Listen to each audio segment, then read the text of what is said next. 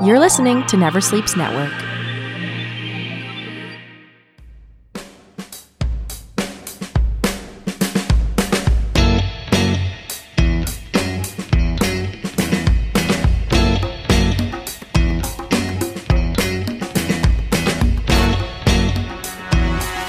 Welcome to Speaking Duck. I'm your host, Alex Ross. We are ending this second season with what I now call my friend, Jesse Vallins, from season one when he was at the Dundas and Ossington, the Saint Tavern. Now he's at Gerrard and Pape at Maple Leaf Tavern. He's also in Hamilton. He's also in Pickering. We're going to say why. I want to welcome my guest to a very special, and I'm sad that we're ending this second season, but I'm so happy it couldn't be better than with Jesse Vallins. Welcome, Jesse.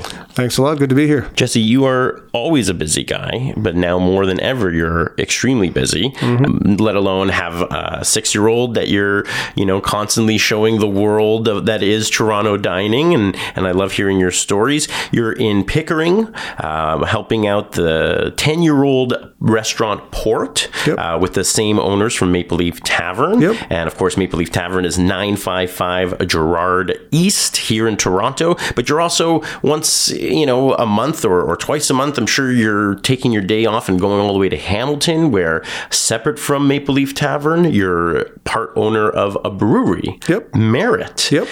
Jesse, you're so fascinating to me just because you're just doing so much. You're involved in so much. How do you do it? How do you take care of family? Have uh, three restaurants, essentially, a brewery being one of them, you know, seven days a week. It just explain, you know, do you even sleep? I mean, Never Sleeps Network, welcome. like, you, you, fit just right in. Um, I would say I sleep on most nights about six hours is what I can hope for.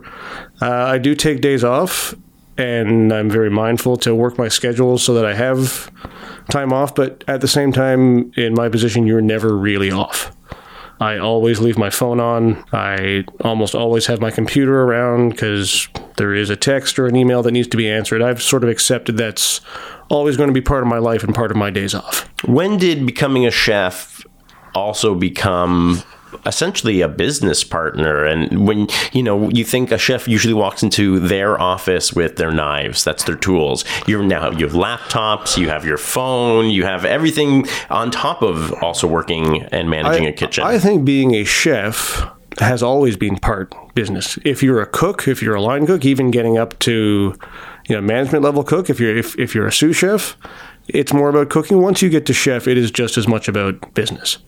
It's not and won't ever be just the creative aspect. You you have to be equally concerned about money and wh- where it's coming from and how much you're spending and all, all of that. did you have to learn that before culinary school essentially or your experiences learning like i, I know you're a george brown uh, student Yeah, well, when, I went went to George Brown, we did have classes on. You know, there was a class called Food, Beverage, and Labor Cost Control. We had a, a class on hospitality accounting. We had a class on business math. That being said, when I went to George Brown, I was you know 18 and 19 years old, and I don't think any of it really registered or stuck how important it was. It's not something that you really you have to experience it. You have to work and realize why it's important yourself. What were the first um, real experiences where you're like, oh, I'm not just cooking anymore? Like, how did you know that you were the responsibility was was coming to you and you were accepting more than just which is already listen, a line cook is already working 12 hour days, and now they're expecting you to do more. Are you you know at the point in your career where you're like, okay, I will do X Y Z on top of this, but now I own part of your restaurant. Well, no, it doesn't really come to that. You don't have to be a part owner or have uh, any sort of piece of the business to have that as a responsibility. When I got my first sous chef job, uh, which was a beer bistro back in, to say 2003 at this point, a long time ago, part of my job was being partially responsible for food costs, obviously, along with the executive chef, but, you know, we would get a sales report every week and we would see what our food cost was and how much money we had spent and where we were spending the money. If you were high in an area, you would get told about it and say, hey, you know, why are you spending this much money on meat when sales in this category aren't matching that? And so you sort of have to learn on the job that, you know, you have to track your purchasing, you have to track your numbers, you have to look at when product is coming in, did the price go up?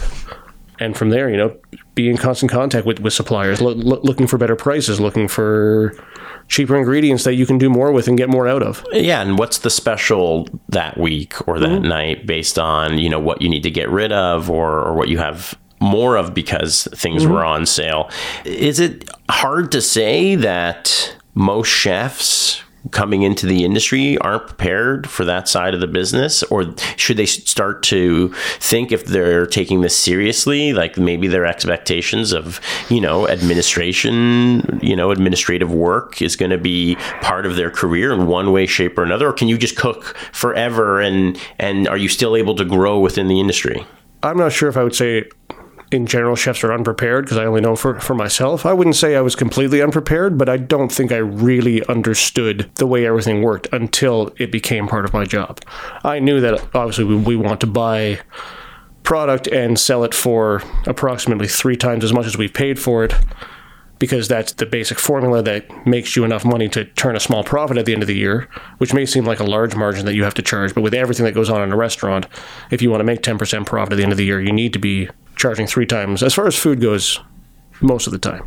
But I don't know if most chefs are unprepared because I'm only one of them. It's definitely an, an, an important thing. So, three years ago, we sat together and talked about your current situation, which was the Saint Tavern. Um, you've now moved. It's Yep. been, we released that episode around 2015. It's 2017. You're now at Maple Leaf Tavern for about how many? It's been a, over a year? It has been, I came on board with Maple Leaf in February 2016, so about 18 months now, I guess. Wow. And what was that situation, the move from the Saint to Maple Leaf Tavern? Can you tell us about, you know, we, we're talking about, you know, all the experience you get on the administration side. Now you're working closely with owners, you know, talk about kind of the role you had at the Saint, moving out of the Saint and into the Maple Leaf Tavern. You know, what, what has your role changed? Is it the same? What are your, you know, expectations from leaving the Saint now working on basically reviving from the grave Maple Leaf Tavern? Maybe you can talk about its history as well. So I was at the Saint, and the Saint was was a good restaurant, uh, but it was a bit of a broken restaurant, even when when I, when I got there, and not in that you couldn't go in there and, and have a good time. Like there, we we did a lot of great food at the Saint, and people had had a great time, but the area that it was in was not great for that. It was uh, the, the the Ossington Strip, which has some some great places. It's hard to make a proper restaurant have a go of it. I think in in that area. And then maybe now it's changed. A lot has changed in a few years, but there wasn't a, a great dining crowd. There was a great bar crowd. Also, with the the Saint was part of the King Street Food Company, who you know they have Buca, they have Jacob Steakhouse, they do all the the Jamie Oliver restaurants. They have La Banane, which is where the Saint was. What changed over because the the Saint closed shortly after I left. Uh, they're a fantastic restaurant group, but they've got so much going on. I, I don't want to give the impression that I I don't like these guys or had anything against them. I think that they're they run some of the best restaurants in the city, if not country. Rob Gentile, who's I guess the brains behind Buca, and now the corporate chef for the group, I'd say is one of the top chefs in Canada, N- no question. The Buca, King Street, and Yorkville are, and Bar Buca. The, the the three of them are are are awesome restaurants that I've never had had a bad plate of food at. I want to check out Buca because I'm not a big Italian fan. You turned me on to uh, John Sinopoli, Ascari Enoteca, and I haven't looked back since because I don't. I'm not a huge fan of the rustic Italian, and I need uh, my pasta to be made fresh, like basically the same day. I mean, the Yeah. same hour that you're walking in. I mean, if you want to talk about East End a little later, we can get in and, and, and, and talk about that because I, I love Ascari as well. Oh, for sure. Uh, but, even just talking about Rob Gentile and and Buca, I, it, out of the three Bucas, which is the best to kind of for a first timer to go check out? Bar Buca, I would say, is the most most affordable, um, but you do get uh, an idea of what of what they're all about. Their, their Italian cuisine, their porchetta sandwich is amazing. Um, their coffee is fantastic. They have a great drinks list. Uh, you know, so King Street Food also has Jacobs. You know. Best steakhouse that I've ever been to, uh, but they had. They, they, they definitely had a lot going on and there was i would say some disconnect with the ownership and the management of the restaurant and myself about what we all wanted the, the saint to be. And that went on for the entire three years that, that i was there. I definitely worked very hard there. And then late 2015 i got a call about maple leaf tavern wanting to know if i had any interest. And you know, I'm, I'm always open to, to, to any opportunity. I wasn't necessarily looking per se, but I uh, had a couple meetings with, with Todd Morgan, who's the, the owner operator of, of Maple Leaf Tavern, and we had a couple chats, and I went out and cooked for him. Uh, and then we had a couple more chats, and that led to to me taking over. And it's been a great career move for me. I I really love what Maple Leaf Tavern is and has become. I never ever went in there when it was uh, what it used to be. It used to be, and it's been around for over hundred years. It used to be an old dive, the kind of place you would go to, you know, get drunk or get in a fight or get stabbed. That that kind of place. Um, and I've lived in the East End almost my whole life, and I never ever went in. the renovation, they did an amazing job. Um, I think the food we're doing is great. It's a lot of the, the, the same feel of what I wanted to do at the Saint. Very much straight ahead food that everyone knows, but a much better version than you could ever make at home. And everything made from scratch and everything made with, with a lot of attention to detail. And we've been taking a lot of good press, which is great because we've been working very hard. What's your role? So, my role at Maple Leaf is, is executive chef. And what is, is, were you the executive chef at the Saint? Yes. So what's the difference now at Maple Leaf Tavern than your the, experiences at the Saint? The the difference of being with an employer who has two restaurants versus an employer who is a group of people who have at this point, I guess, eight nine restaurants. I'm not sure how how many they have. Is that we're a lot more focused on on this, and Maple Leaf is the newest one, so we're still a lot you know, very focused on on Maple Leaf. So it's our priority as, as opposed to being just, you know, one one link in a chain. Maple Leaf is clearly not a dive bar anymore. No. From its dive bar roots, it's now basically uh, a picturesque kind of dining experience. Very open concept, yet private booth areas, great patio, uh, which always has amazing sun exposure, great signage. Your decor is stunning. The open concept um, kitchen, even with your private dining area near the kitchen, Maple Leaf is definitely one of the more, you know, stand out restaurants in Toronto based on decor alone. Uh, what do you think, you know, is the style of your restaurant? How do you explain what your restaurant looks like? Yeah, that's that's always tough. I mean, we we are a quote unquote tavern. And I think that can mean a lot of different things to, to, to, different people. Some people hear tavern and they think bar, and some people think tavern and they think sort of, you know, like old school 1950s United States kind of going in and drinking drinking whiskey. Uh, some people might think Gramercy Tavern or Minetta Tavern, a, a, a, higher end place. I think we might be sort of a, a mix of all three. We sort of say we want to be a neighborhood destination it's we're not super high end. We're not Scaramouche. We're not uh, we're, we're not North 44, but at the same time, we want to put out really great food. You know, not be over the top expensive, and just give people a, a, a really great time. I, I, think that you know, for for a tavern, for that, so what the the image that comes up in my head is that it's you know the, the the underlying thing is just warm welcoming hospitality you're basically starting a restaurant from scratch i mean you specifically but also the fact that maple leaf tavern has this all new up hall can you talk about the growing pains that you've experienced, whether it's been with your menu or with your location or sure. prices? Like what, you know, we, we, we talked about how, you know, not all restaurants are going to get the best press all the time. You yourself have experience unsavory reviews. You know, the fact is, you've only really been there for a year and a half.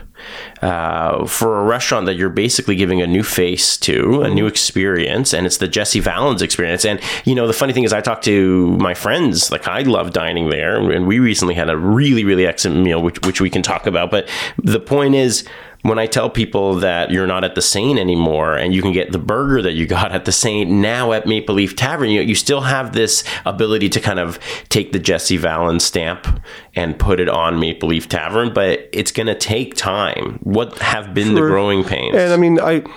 I wouldn't say that I have that big a name in the city that people are going to follow around to wherever I go just to get a burger. It is a very good burger. I'm not, I'm not going to lie, but we have the same growing pains as any new restaurant has or had or, or still has. So we're only, you know, we, we opened first week of May 2016. So, you know, we are just coming up on a year and a half.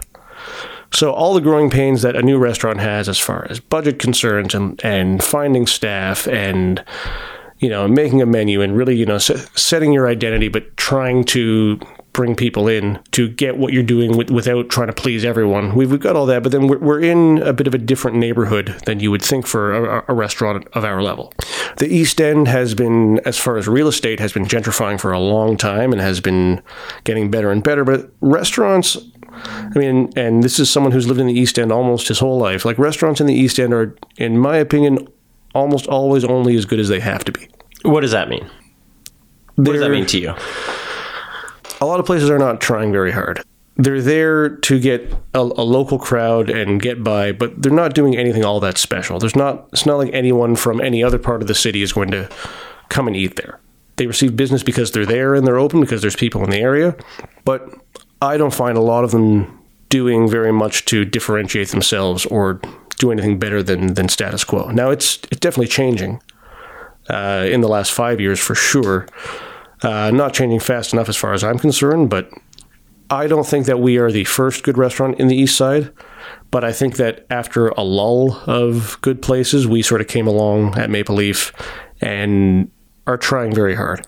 You know, you can tell, and, and the food is excellent. What do you have to say about reviewers, or you know, as an executive chef, do you even pay attention to that kind of stuff? Or you know, we I also want to kind of talk about the subject of you know mid to high range dining experiences. As, as, as far as reviews, I pay attention to the newspaper reviews usually. Um, we were very lucky to take great reviews from both Chris Nuttall Smith and Amy Pataki.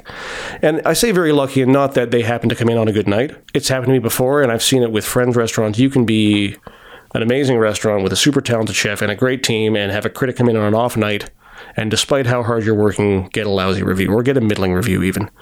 So I think it's lucky that you know we are working very hard, we are pushing forward, and we took some great reviews. We were in Joanne Kates' top ten new restaurants. We were in the T- Toronto Life's best new restaurants list. I pay attention to to that sort of thing. I don't read Yelp or TripAdvisor or anything like that because I used to, but a long time ago. I don't because I find it, it just makes me mad I bet. everyone's entitled to, to, to their opinion and and they can have it and they can post it up there if they like but i i don't read them because again it, it annoys me. So i ignore that and the big publications i'll i'll, I'll pay attention to. And then it's at, i just just listen to our guests and and try to make sure every guest is leaving happy.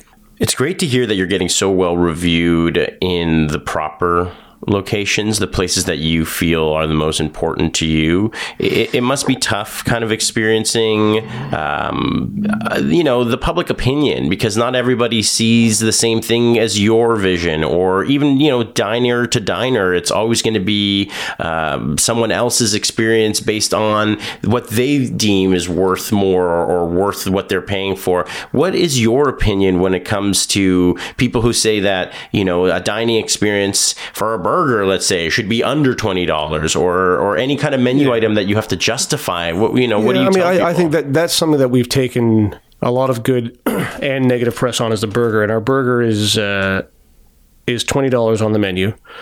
Uh, everything on the burger is is made in house. The bun, the the patty, which is ground from 100% strip loin, the processed cheese we make to go on on the burger, the the condiments, all, all of that is made in house. Uh, which comes with, with a cost, and we're buying very ingredients, which come with a cost, and there's labor, which comes with a cost. Twenty dollars is where we're selling it in order to turn a a reasonable profit. Now, if you're selling something like a burger, you're always going to get people comparing it to a cheaper experience. Well, I can go to McDonald's and get a Big Mac for I don't know how much a Big Mac is now. Six bucks, seven bucks, I don't know. They're expensive. I, mean, considering what fast food to me is, Yeah. you know, I'm not looking to spend six dollars on a burger that doesn't even make me feel satisfied. It makes you feel sick. That's right. I, I haven't eaten at McDonald's in, in, in a long time. I mean, me neither, It's, Jesse. It's uh, it's but then we'll go to McDonald's and, and have that burger then. If if that's or come in and order something else. I'm going to say our burger is better than a Big Mac, objectively, from my opinion. There might be people who who disagree, but it's not just the food on the plate that you're paying for in a restaurant, which I think is the the problem with a lot of the the, the dining public in Toronto and probably the, the world over. unless you're in a city like New York or Paris or London that has that huge population and who also has money, where that small part of them are going to have enough money to to dine out regularly and not really care about paying for a, a twenty dollar burger. Most place, most people, when they come to, even to a place like Maple Leaf, may have saved up to come, and so for them, spending twenty dollars on a burger is expensive. And the flip side of that, the problem is that they're seeing the cost of that as just the food on the plate, and not the cost of anything else that goes in, into running a restaurant, which there are so many different costs. And I think you know I'm thankful for every guest that comes through through the door. No one has to go to a restaurant. If you're hungry, you can go buy groceries. If you're hungry, you can go to Pizza Pizza and for five dollars get just as full as if you were to come and get our burger for twenty dollars. So I'm thankful when anyone comes through the door, because again, nobody has to. But at the same time, I think a lot of guests don't realize that when they come in, the second that they touch a piece of cutlery or touch a piece of linen or flush the toilet uh, or taking up time in a seat, they're costing the restaurant money you got to pay for the price yes, of admission. Yes, it's the the, the price the, the price of coming and sitting in a nice looking restaurant that just had a several million dollar makeover and and the the price of the people who are there and trained professionals there to make your food and serve and all of that that is part of the cost of that $20 burger or anything else on the menu. What have been some of your milestones since you started at Maple Leaf Tavern that you're really proud of or the goals that you set that you've achieved? Um, I think you know we, we've sort of touched them already. We, we've we've taken very good reviews. We were in some best restaurant lists. One thing I'm very proud of is that I was just asked to compete in gold medal plates this year, and uh, you know that that's that's something that not a lot of chefs get to do. What is that? Uh, gold medal plates is a a sort of competition in which uh, I don't know exactly how many chefs, but chefs from all over the country compete in several cities and do a, a dish with a pairing and the the money goes toward supporting our Olympic athletes. Do you know who else will be competing? Off the top of my head, this year, I don't know everyone. I know that I believe David Lee from from Nota Bene and Lorenzo Loseto from George. You know any past winners? Um, I know David won a few years back. Cool, uh, but I don't and also I think you know you're you're very very humble, and uh, I think what you've done with Maple Leaf Tavern is extraordinary, and it's definitely a one of a kind restaurant with that homey feel. It's like I've been feels like I've been there before, but it's a totally new experience every time I go in there. You know, whether I'm sitting at the booth or outside, I just I have the feeling I want in a restaurant, but at the same time I can just sit at and watch the entire kitchen staff, you know, by myself like a creepster and just enjoy, you know, the experience that that your team is constantly moving and and you, when you have a restaurant that makes everything from scratch, I am so glued to looking at a kitchen that just is in perfect kind of assembly line and working really well together. Uh, want to give a shout out to your uh, chef de cuisine who you, who you were praising when we had dinner the other oh, night. Oh, for sure, guys. He uh, fellow named Jackie Chung. He was my sous chef at the Saint as well. We've worked together for quite a few years now. Yeah, he's he's great, and he's sort of the the glue that holds holds that team together because he's there working with them more than I am, um, and making sure standard, standards are met and and things are done right. And you know, it's it's very important to to have a have a good right hand. I enjoyed the Caesar salad, uh, which I know you bake the bread that you use the croutons for. It's like an anchovy garlic dressing. Yep. I shared a burger with you, which is always the reason I'm really going there.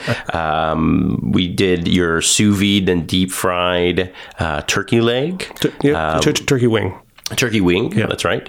Uh, we had the tomato salad as well. Uh, what is new on the menu? What what have been some of your best sellers, and and what's I also just quickly um, I had the limeade mocktails, which yep. a restaurant that can serve a good mocktail will have me every time. Right. I didn't know that about you. That's right. I like a good mocktail. I mean, the burger I would say has probably been our best seller since the start. Uh, the burger, our, our, lasagna, the Caesar salad, and then we have our, our, our wood burning grill that you mentioned. Uh, we do a, a, few different cuts off that, but just the the the strip loin that we're doing that is is, is also a, a huge seller. Uh, we do roasted cauliflower with with a ch- cheddar emulsion, sort of like a foam cheddar sauce.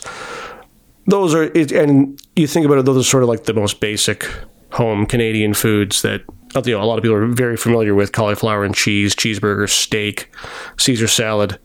Those have been our big sellers from the start, and they're, they're sort of always on the menu.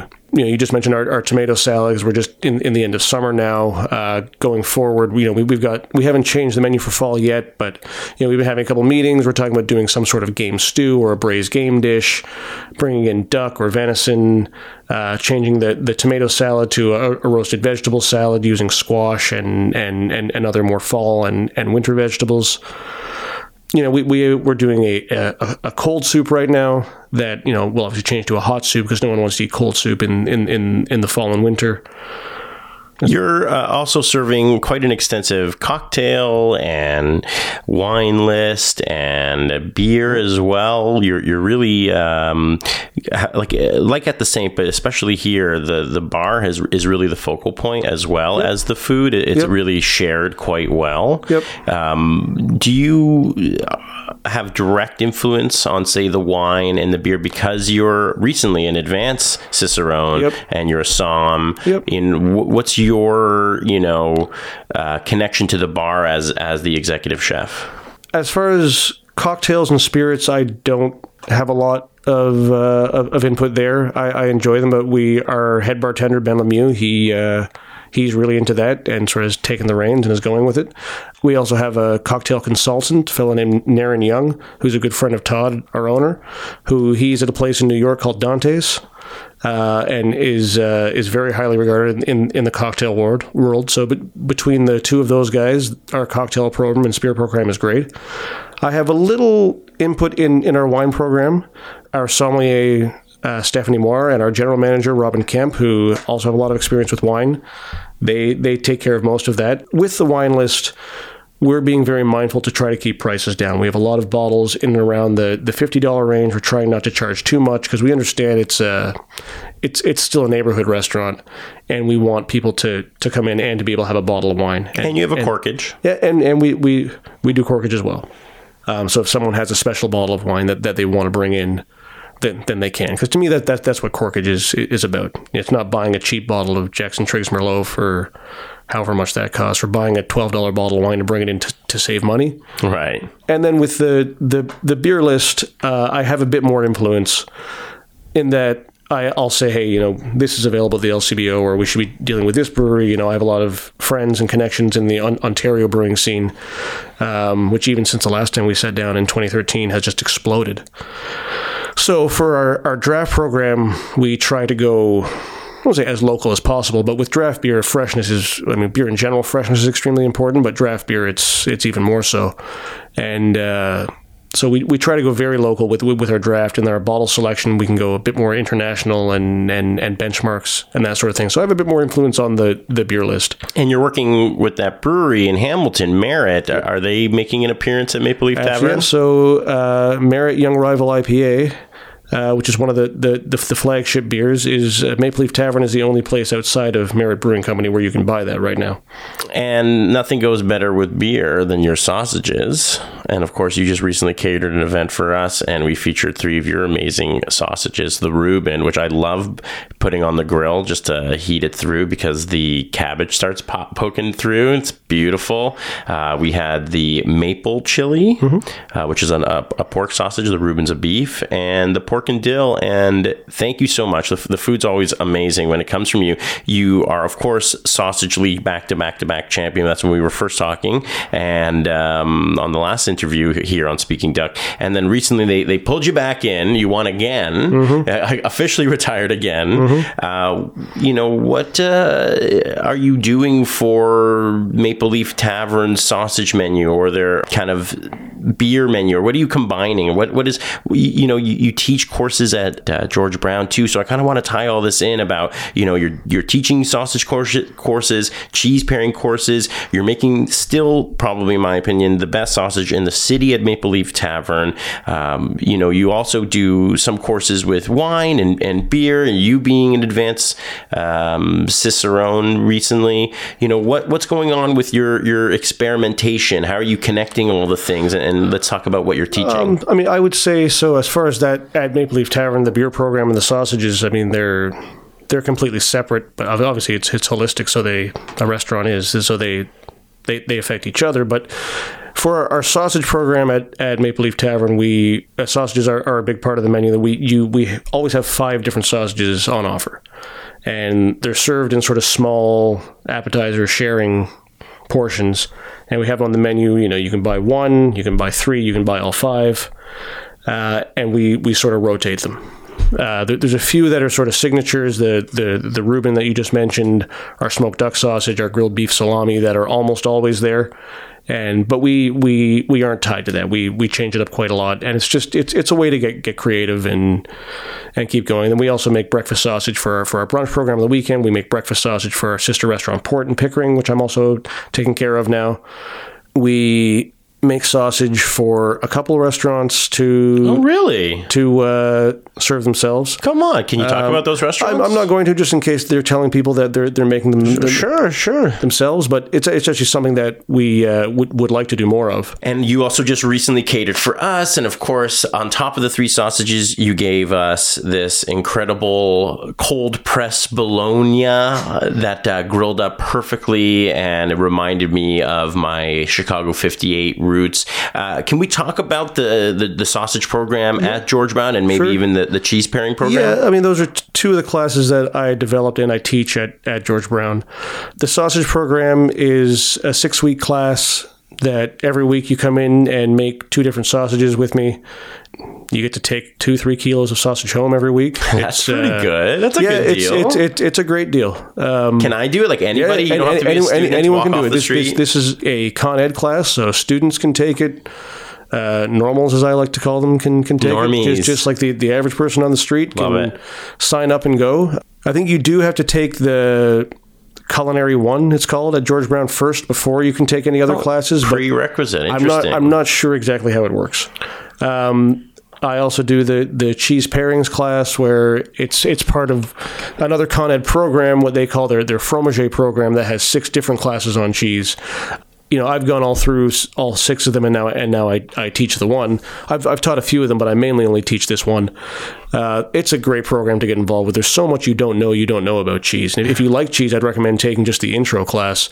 It's a, a, a six week class, once a week, usually on Saturdays or Sundays. Small groups. Um, up, up to twenty something Oh, people can, can can be in the class.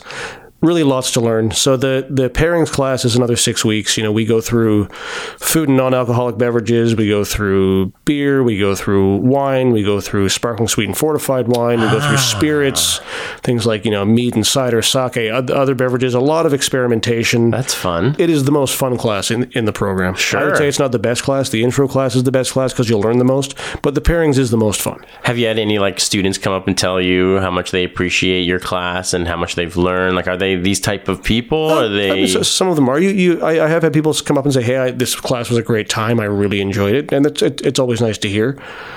So you're spending time in Hamilton at Merit. Yep. Then you're in Toronto for Maple Leaf Tavern, and then mm-hmm. you're going all the way to the east. Yep. For Pickering's Port on a port. Let's Yep. talk about port because you're making food from Maple Leaf Tavern. The sausages obviously is, is supplied there, but you're doing so much more to the menu, and you're you're also changing the mentality of of Pickering's diners. You know, and you're oh, bringing the Toronto vibe. I, I don't know if, if, if I would say I'm I'm changing their, their mentality. So Port is is a restaurant that uh, the the same ownership at Maple Leaf owns, and they've had for about ten years now. And it's it's a great restaurant, beautiful dining room, amazing patio, uh, right on Frenchman's Bay, in Pickering. And uh, it has sort of been been plugging along, doing its thing. It's it's been busy consistently over the years, but earlier this year we, we sat down and they wanted to know if we could take it in a bit of a different direction and if I would spearhead that. And I don't want to use the term bistro because I don't think you should use that unless you're talking about an actual French bistro. But that sort of feel. It, it, it's a big place. We've got about we've got over 200 seats.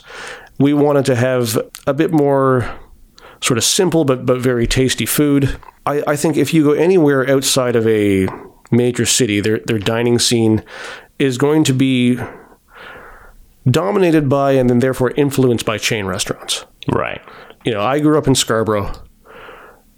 There were chain restaurants over the, all over the place. Jack Astor's was seen as, as a good place to go eat. The the not, not that it's a bad place to go eat, but it was seen as like the place to go eat. The Keg, Red Lobster, Casey's, Moxie's, all those places, they're, they're there, they're busy. And so anyone who is has a restaurant in that area is going to be influenced by that. And so Pickering's no different. People come in and have a certain expectation of what a restaurant is or what a restaurant should be serving. And so even though we don't offer it on the menu, we'll come in and say, "Hey, can I have chicken on my pasta?" or "Can I have chicken on my salad?" And there's nothing wrong with either of those things. No. And I'm never going to say no to a guest. Totally. I'm not going to beat my chest and say this is not what we're serving. Like I, I think that's a very silly attitude that you know most chefs don't have anymore anyway. yeah, um, I agree. Go with the flow. Your customer. It's not that the customer's always right, but just like you want to make the experience as, as, as positive as possible. But at the same time, I'd also like you know sort of in return from the guest a bit more trust and like well, well let's just try what we're serving. Sure. Now, I don't think that I'm going to go in and change anyone's mind as far as like what their expectation of, of a restaurant is. The, the only thing I can hope for is that we can make this menu and we can put out our experience and have people enjoy it and want to come back. So that that's what, what we're doing in Pickering. I think there, there's a ton of potential in that area for a great restaurant that's doing something different than say what what chain restaurants are doing. Where does your influence really start at Port? Like wh- when the owners from Maple Leaf Tavern say, "We love Maple Leaf Tavern," how do we get a taste of Jesse Vallins or a taste of Maple Leaf Tavern? To basically a city that, you know, there's a reason why Toronto always jokes about, you know, we're very situated. We're very high expectations in a lot of ways, where I would assume Pickering doesn't have the same expectations as Toronto in their dining experiences. What's your experience dealing with Pickering diners? You know, is it more than just chicken on a salad? Is it, is it, you know, hard to teach an old dog new tricks? Well, I mean, it's yes and uh, y- yes to both questions, but I think you know, it's going back to, to what I was saying. I'm I'm not there to teach anyone anything. I think we're there to, to to please the guest only and not to educate people. If someone wants to be educated, they'll they'll they'll let you know with the money that they spend.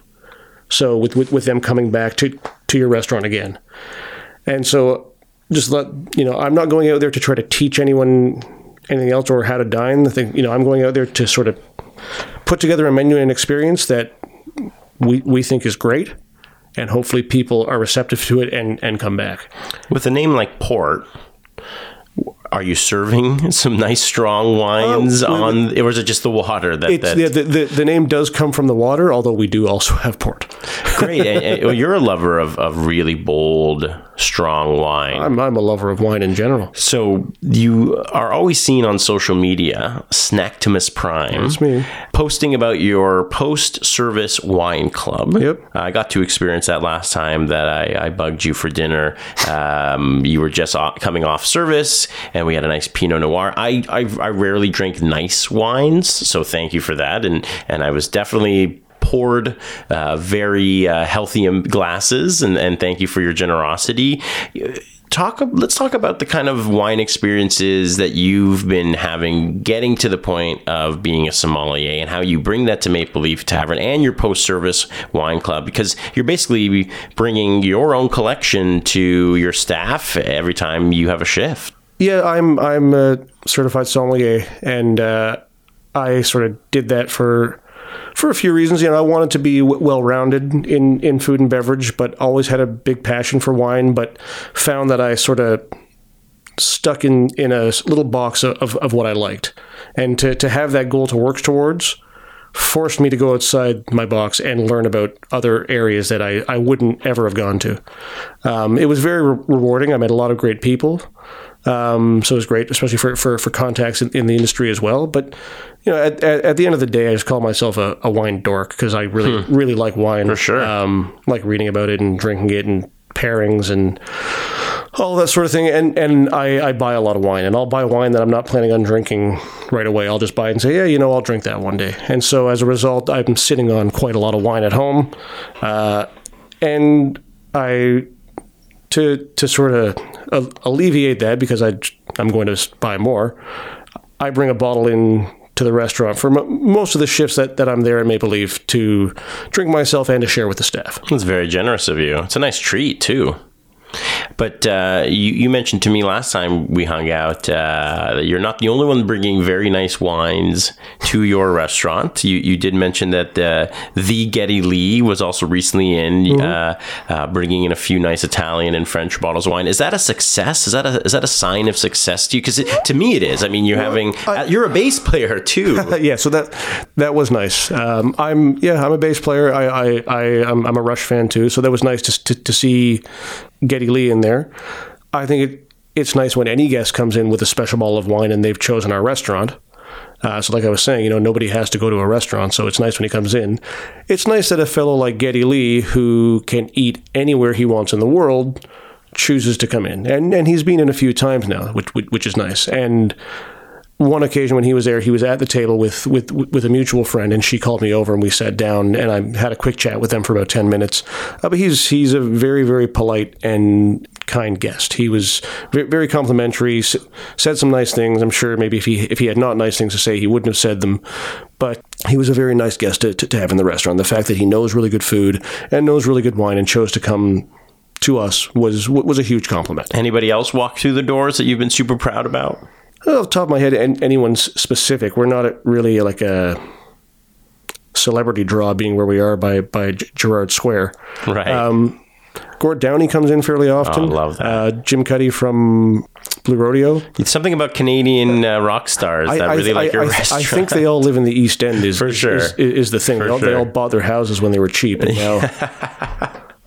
um, but when when we get guests in from the the restaurant industry, I, I'm I'm very appreciative of that. I mean, it to a certain point, it's stressful cooking for another chef because you know that they are going to they're going to know if, if you mess up or if if, if, if if if something's coming up short. But at the same time, like with uh, with with with Geddy Lee, that you know someone like that who knows good food is coming to your restaurant to, to have your experience. That that that's a, a big compliment. He's clearly a man that enjoys the finer things. He's worked hard and, and he's a very intelligent guy. You can definitely tell. Most bass players are. Uh, another uh, person that you have to impress on a regular basis who seems to be very, very well head of the game is your kid, Fergus, six Yep. years old. Uh, are you showing him kind of TV shows on food? Is he on the Food No. Network? Are you just No, taking him around no. the city for experiences? How does he, you know, get to enjoy food with you? Not just, you know, obviously he can't be in the restaurant.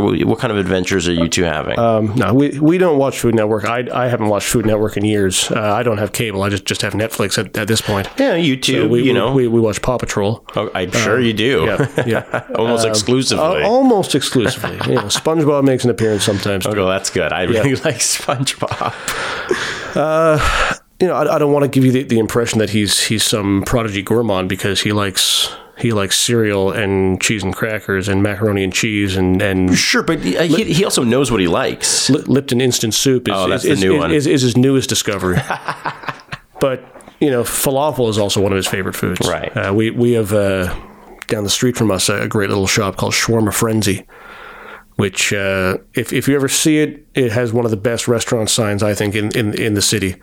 Um, but they you know they make great falafel and shawarma, and we, we I, I pick them up from school once a week and and and take them there for lunch.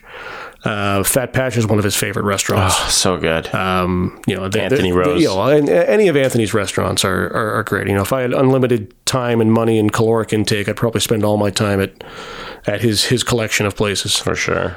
He's definitely made his mark on Toronto. Oh, he has, he has for, for sure. And you know, Fat Pasha is is their their falafel. I think is definitely the best in the city.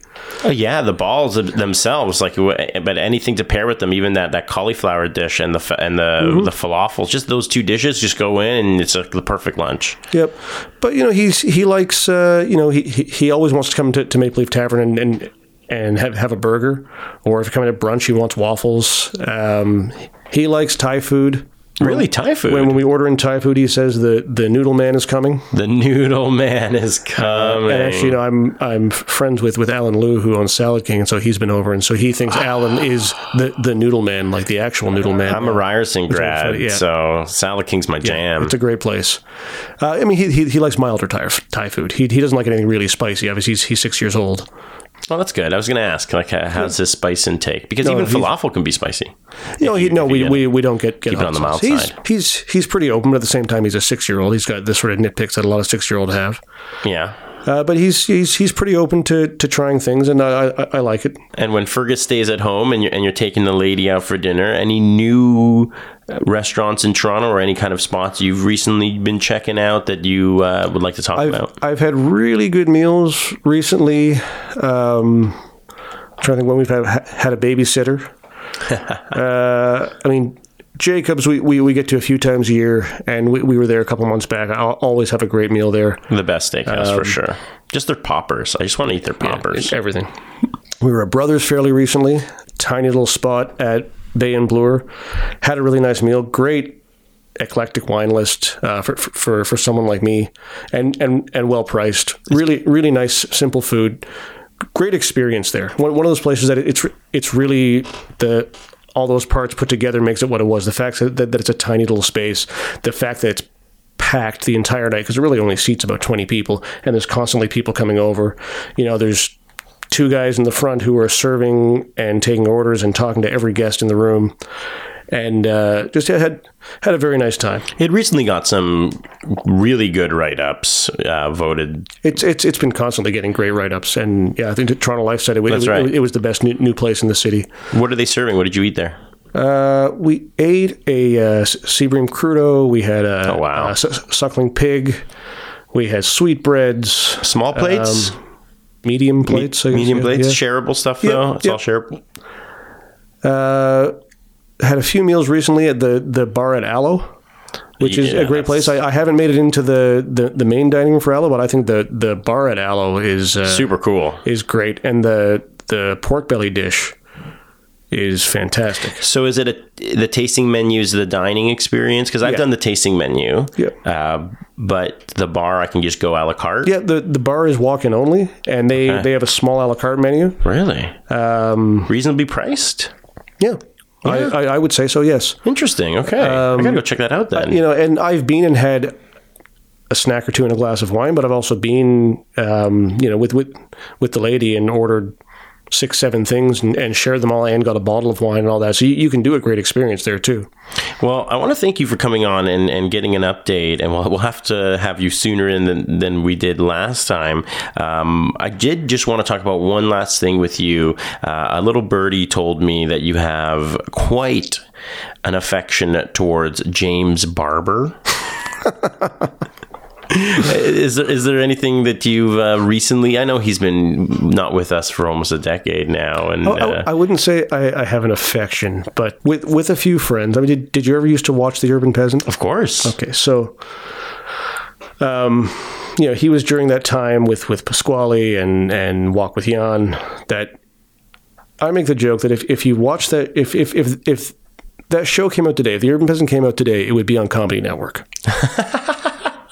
why is that? Because, well, have have you have you watched for sure, he's very eccentric. Um, I'm sure he was a a great guy who loved his kids and and did nice things. And you know he inspired people to to cook, Sure. which is great. Yeah. Um, but if you go back and, and watch his cooking now, and look at those some some of those those recipes now, I just think it's absolutely hilarious that that, that made it onto TV as a, as a cooking show. Now, is it because his final products were just like not appealing or very basic? No, just n- not appealing, slop like sloppy, sloppy to the point where he was dangerous to himself. I think. Why do you think we were not like aware of what was going on at the time? I, I don't know. I, I think that we didn't have the internet yet, or or the, the internet was was in, in its early days, and people didn't have as much exposure to to cooking shows. I mean, when when I don't, I think the Urban Peasant came out in the late '80s, Sure. uh, if not early '90s. There was no Food Network. Right. You know, it, it, it was a time when when people were mildly excited versus obsessed with food as as they they are now. Would you ever do something like that? Go on TV? Yeah. Do you like television or, you know, I know you're a kind of guy that, like, I'll do anything. I, I will do anything to a certain point. I think I'm more comfortable in the kitchen than than on TV.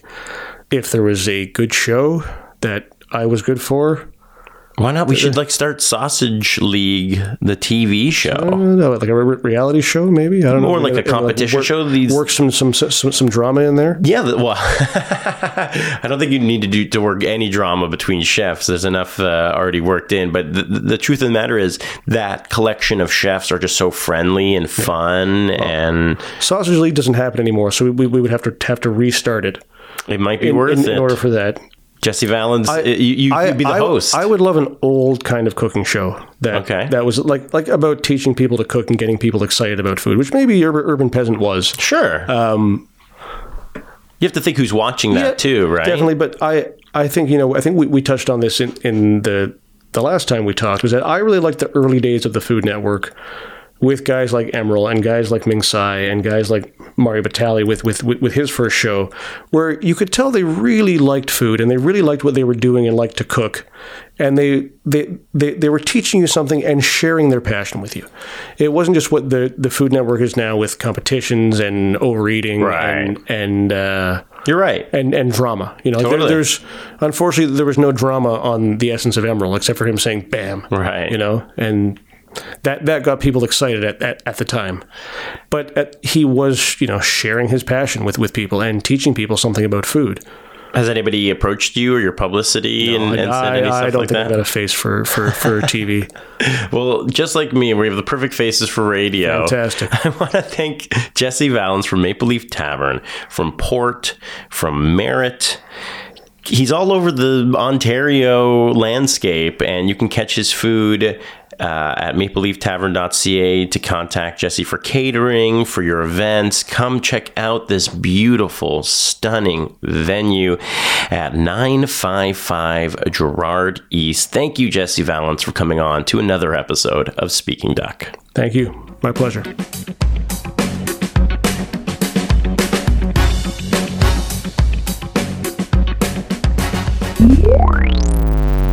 Never Sleeps Network.